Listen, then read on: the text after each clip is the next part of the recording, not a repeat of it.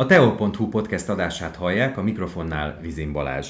Mai beszélgető partnerem Köllerné Kochilona, a Bonyhádi Német Önkormányzat elnöke, akivel nem olyan régen, ha jól emlékszem, májusban beszélgettünk utoljára, azóta is természetesen, csak így a podcast keretein belül, akkor nagyon készült a, a, a fiának az esküvőjére, amely egyébként remekül sikerült, de az örömteli élményeket ő halmozza mostanság, ugyanis nemrégiben egy nagyon szép állami kitüntetést vehetett át Budapesten, a Hagyományok Házában. Szia Lonci, köszöntelek! Szeretettel köszöntöm én is a hallgatókat és téged is. No, hát akkor mi volt ez a kitüntetés, Lonci? Mesélj kérlek. Hú, hát ez egy nagyon-nagyon nagy dolog. Mm, nagyon meglepődtem, hisz Budapesten átvehettem a Hagyományok Házában a Magyar Arany Érdem keresztet. Tehát ez egy felfoghatatlan dolog számomra, még most is a hatása alatt állok, nem gondoltam volna. Tehát tavasszal, mint ahogy említetted, ebben az évben nagyon sok örömteli esemény volt a, a családunk és a saját életemben is, a fiamnak a lakodalma, ezen kívül tavasszal a gyerektánccsoporttal fesztiváldíjat nyertünk, ez volt a harmadik fesztiváldíjunk, és azt gondoltam, hogy ez a, az eddigi tevékenységem megkoronázása, és nem gondoltam volna, hogy ez, megy, ez még to, to, tovább mehet, és nyáron kaptam egy levelet, hogy felterjesztettek egy állami kitüntetésre. Ó, hát gondoltam persze, hát sok felterjesztés van, álmomban nem gondoltam volna, hogy, hogy ebből ez realizálódik, és nem olyan rég kaptam egy levelet, hogy, hogy hát meghívnak Budapestre, a kitüntetés, hogy vegyem át a kitüntetést, hát majd, majdnem, hogy leültem meglepetésembe, és hát ez egy, nem is tudom elmondani, még most is keresem a szavakat, tehát egy hatalmas megtiszteltetés, és egy nagy-nagy élmény volt Budapesten, a Vigadóban, ilyen kitüntető címet átvenni, és ezek, a, a, a, akik még ezt megkapták, tehát ezeknek az embereknek a körében ott lenni, hát felemelő. Maga az épület is, tehát egy, egy csodálatos épület, a, a Hagyományok Háza, ugye a volt Vigadó, és maga a fogadtatás, a, a, a műsor, tehát Semmilyen Zsolt nagyon szépen beszélt, nagyon szép beszédet tartott, az Állami Népi Együttes zenekara zenélt, valamint a táncosok is táncoltak, és akkor egymás után át, adták át ezeket a kitüntetéseket, és az, hogy engem is felhívtak oda, hát ezt Hmm, egyszer még most is keresem a szavakat.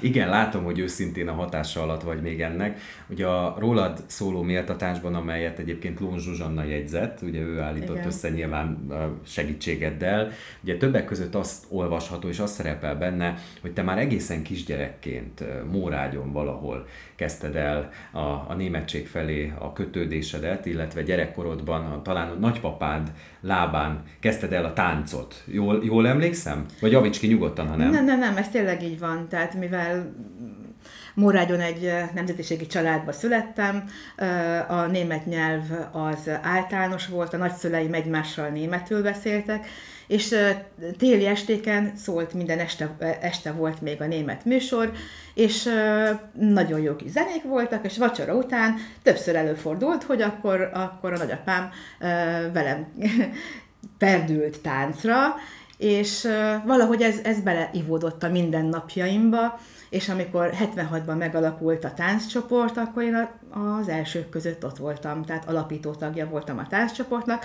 Hát azt hiszem, lassan ez már 50 éve, és azóta ez a mindennapjaim része, és elkísérte, tehát azóta is a mai napig is ez elkísér, az, hogy ezért a népcsoportért, amit lehet, megteszek, a szabadidőt, meg mindent feláldozva, tehát igen, ez egy ilyen hosszú történet. Igen, igen. Tényleg felsorolni is nehéz lenne, hogy mi minden titulussal rendelkezel, ami így a németséghez kötődik, akár a Landestátot említve, akár a megyei szervezetet, tehát hogy tényleg vagy az országos, országos szervezetet, igen. igen, tehát hogy nagyon sokrétű a szerepvállalásod, de talán a de javíts ki itt is nyugodtan, az egyik szívügyed a Kranzline Néptánc Egyesület, ugye, amelynek alapítója vagy, és azóta is tevőlegesen részt veszel az ő fejlődésükben, eredményeikben, és nem véletlenül kezdted nyilván a beszélgetést is, hogy az egyik nagy élményed az eddigi pályafutásod során az, hogy a gyermekcsoport milyen szép országos sikert ért el.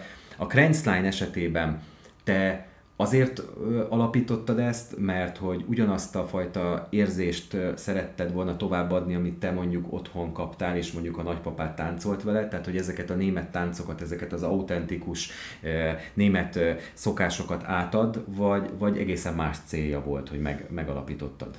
Itt egy kicsit ki kell javítsalak, mert nem Nyugodtan. én alapítottam, hanem egy évvel korábban, tehát 87-ben alakult itt Bonyhádon a, a tánccsoport, Rittinger Tóli bácsi és Terike néni kezdeményezésére az, az, az általános iskolások közül, és akkor felkérték Hein Péternét, ő báteszéké volt, hogy vezesse a tánccsoportot, viszont ők egy év után kimentek Németországba. Nekem 87-ben születtek az ikreim, tehát akkor nem is tudtam volna ezt elvállalni. Egy évvel később miután ők elmentek, volt egy kis mag, akit átvettem, és elkezdtem a tánccsoport szervezését, nem csak egyedül, hanem a férjemmel együtt. Ő kísérte a táncosokat, fellépésekre jött velünk, és nagyon nagy segítség volt nekem mindig is. Rá mindig számíthattam, és ez családomra is. Csak így lehetett ezt megvalósítani, egy biztos háttér nélkül semmiféleképpen nem és egy, egy két éves kihagyással akkor Németországban voltunk, vezettem a csoportot, és mai napig is vezetem. Most pedig az a feladatom, vagy azt szeretném, hogy átadjam a fiataloknak ezt a tudást, és hogy ők is, ők vigyék majd tovább. Tehát én is most már elmúltam 60 éves, nem sokára nyugdíjba megyek. Én úgy gondolom, hogy amíg élek, biztos, hogy valamilyen szinten ezt a kultúrát még ápolom, hisz a, a szívem csücske, de már ilyen szinten nem, tehát valamennyire vissza kell lépni és át kell adni a fiataloknak. Most keressük a fiatalokat, a fiatal, fiatalabb generációt, akik ezt esetleg tovább viszik. Nem könnyű, de vannak elkötelezett fiatalok, amiért nagyon-nagyon hálás vagyok, és nagyon örülök ennek. Elkötelezett fiatalok, akik táncosként vesznek részt, vagy akik oktatóként is? Tehát, hogy van-e ilyen szempontból tanárként is, vagy, vagy tánctanárként is támaszott segítséged? Igen, többen már elvégezték a táncoktatói tanfolyamot, és már táncoktatók is. A mostani táncosok közül is látszik, hogy van olyan, akit esetleg ez érdekel és tovább viszi. De hát amikor valaki fiatal, akkor azért nem tudja, hogy hová viszi az élet. Most én is Mórágyon nevelkedtem, elvégeztem Mórágyon a táncoktatói tanfolyamot, öten elvégeztük a táncoktatói tanfolyamot, jöttek Bonyhá- Mórágyra a bonyhádi zenészek öten, és mind az öt táncost elhozták Bonyhádra. Tehát, és akkor szegények ott maradtak, de nekem Mórágy is továbbra is a szívem csücske, de most már a Bonyháda a fő, Bonyhádé a főszerep. Igen. Mórágyot többször említetted, és azt is tudom nyilván, hogy nagyon jó a kapcsolatod a mostani ottani tánccsoporttal is. Igen. Sőt, hát ugye számos olyan tánc fűződik a te nevedhez, akár a, a, a majosi lakodalmas, meg, meg egyéb, nem tudom felsorolni, mert ebből is mhm. számos van, amiket te kutattál föl, vagy te állítottál össze, koreografáltál. Mire vagy a legbüszkébb? Van ilyen, amit ki lehet emelni? Nem is tudom. Tehát Mórágynak két táncot készítettem, a Mórágyi búcsút és a lakodalmast. A lakodalmasért nívódíjat kaptak, és ugye a három fesztiváldíjas tánc, akkor mellette volt még más is, tehát a, a kismorágyi klumpapolka, a kisdorogi táncok, a völgységi táncok, tehát van egy pár, mm, úgy összességében büszke vagyok rá. Úgy összességében vagy büszke. Um, mennyire nehéz ma a fiatalokat motiválni arra, hogy mondjuk a Krenzlányt válasszák? Nem könnyű. Nehéz. Egyre nehezebb. A fiataloknak rengeteg programjuk van. Annyira felgyorsult a világ, hogy az ember már csak kapkodja a fejét. És a, a számítástechnika világa, tehát annyira leköti őket, próbán, és van, amikor van egy kis idő, akkor már előveszi a zsebéből a telefont, akkor külön rá kell szólni, hogy hát azt azért nem lenne jó. És az, azért azt látom, hogyha van egy jó táncos, aki ügyes, az szinte mindenben ügyes, és nagyon jó, és nagyon sokan szeretnék a saját csoportjukba látni őket, vagy sport, vagy zene, akármi, és a fiataloknak nehéz választani, és sokan úgy is vannak, hogy elkezd valamit, nem tetszik, jön a következő, az se tetszik, akkor a harmadik, meg a negyedik, és akkor úgy, úgy elvannak. Tehát nehéz, de ha már esetleg ott vannak, akkor megpróbáljuk őket megfogni. Ehhez az is kell, hogy minél színesebb programokat állítsunk össze, esetleg külföldre jussunk. A tavalyi év az egy fantasztikus volt a tánccsoport életébe, hisz eljutottunk Svájcba, Németországba, kétszer felvidékre, és Romániába. Ez azért volt ilyen sok alkalom, mert két év kihagyás volt, és akkor egy kicsit föltorlódott, tehát ezt azért nem lehetne mindig megoldani. Megkaptunk egy meghívást még Amerikába is, azt sajnos nem tudtok elvállalni a anyagi lehetőségeink miatt, de hát, ha egyszer még lesz rá alkalom, akkor teljesítjük. Olyan lendületesen és lelkesen beszélsz, de egyébként nem csak a Krenzlányról, hanem ugye említetted, hogy a németség nyilván a színügyed és a német hagyományok ápolása, annyiféle dologban működsz közre, vagy vezet, vagy éppen az élére állsz dolgoknak. Tehát itt a, korábbi beszélgetésünkben már kitértünk kicsit bővebben a, a pacskerokról, a pacskerkötésről, a, a spinstubéről, annak megalapításáról, a, a Bonharder Nachrichtenről, a német nyelvű újságról, ami ugye megjelenik az önkormányzat kiadásában. Tényleg felsorolni is nehéz, hogy mi minden mennyire találsz partnereket abban, hogy, hogy azt a fajta lendületet, szívvel, lélekkel, ahogy te dolgozol, mennyire állnak be melléd vagy mögéd a sorba? Tehát sokaknak fontos a németség? Itt mondjuk itt Bonyhádon van kire támaszkodnod munkatársi szinten? Igen, van kire támaszkodnom, de az, hogy ezt egy embernek nem lehet átadni. Tehát az, az, az látszik. Igen, erre akartam kiukadni, csak te kimondtad helyettem, tehát, hogy ha egyszer te úgy döntesz, hogy most már egy picit lassítasz és unokázol, Szeretnék. Igen, az és, jó lenne. és nagyon jó lenne nyilván unokázni, akkor ezt a, ezt a rengeteg innovációt, meg erőt, energiát, ezt, ezt ki tudja tovább vinni? Most keresünk az embereket, tehát jövőre lesznek választások, Szeretnénk mindenféleképpen a német önkormányzat mellett egy, egy ifjúsági csoportot is felállítani, egy Jugendausschuss végül is németül, ami a, né- a nagy önkormányzat mellett működne. Azt, hogy át, próbáljuk átadni a, a tudást, a, az eddig összegyűjtött tapasztalatokat, mert bennem is nagyon sok minden van, tehát még rengeteg minden ötletem van, de anyagi forrás hiányában és olyan, aki mellém áll és meg tudná valósítani, ez azért hiányzik. Tehát nincs meg az a háttér, amivel tényleg még, még több mindent lehetne megvalósítani. Ugye a bonyhádi testvértelepülési kapcsolatok ápolásában is szerepet vállaltok, szerepet vállalsz te magad is a német testvértelepülési kapcsolatoknál. E tekintetben mi mondható el egyébként? Tehát mennyire mennyire aktív ez a kapcsolat, és most itt azért kérdezem ezt, mert ugye említetted, hogy, hogy vannak bizonyos dolgok, amik, amik frissítésre szorulnak, amelyek további megerősítésre. Mondjuk e tekintetben hol tart Bonyhád a, a testvértelepülési kapcsolatoknál? Német vonalon. Én gondolom, hogy jó, jó, jó kezekben van. A német önkormányzat vállalja ezt fel, intézi a várossal közösen, természetesen. Három testvértelepülésünk van Németországban, az első Vernau, és azt mindjárt el szeretném mondani, hogy következő évben nagy jubileumunk lesz. Vernóval is. A, a, ott nagyon jó a kapcsolatunk Vernóval, az ottani táncosokkal. Előző évben volt az 50 éves jubileumok, ők mm, szuper, tehát magas szinten táncolnak magyar táncokat is, amire meghívást kaptunk, és egy, az ottani katolikus fiatalokkal is nagyon jó kapcsolatot ápolunk.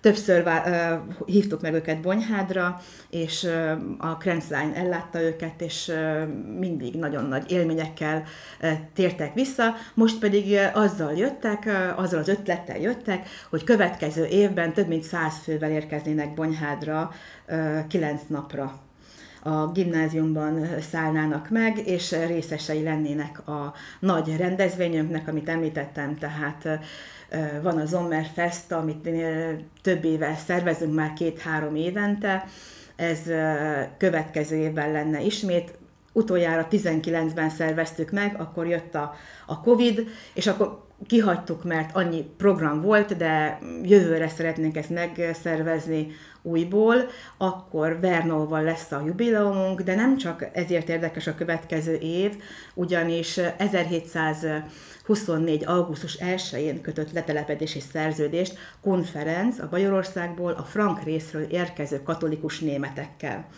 Tehát ha azt veszük, akkor jövőre Bonyhád újratelepítésének a 300 éves jubileuma lesz, ez viszont meghaladja a német önkormányzat hatáskörét, szervezését, mindent, tehát szeretnénk, hogyha ez egy városi rendezvény lenne, és bekapcsolnának az intézmények különböző programokkal, már folynak a, a szervezkedések, szeretnénk egy lérfádot is, tanösvényt, ahol bemutatnánk a Bonyhád 300, tehát hogy a Bonyhádra érkező németek, vagy a, nem csak a Bonyhádra, hanem a környékre érkező németek mit is hoztak magukkal. Tehát úgy tudjuk, hogy a, a legtöbben az Ulmer az Ulmis katujával érkeztek a Dunán ide, és a tolnán szálltak le a, a hajóról, a, a skatuját, az ulmerságtát, ugye az fából készült, ezt szétszették, és ezt használták újra fel a házaik felépítésére. Amikor megérkeztek, akkor azért borzasztó körülmények voltak itt.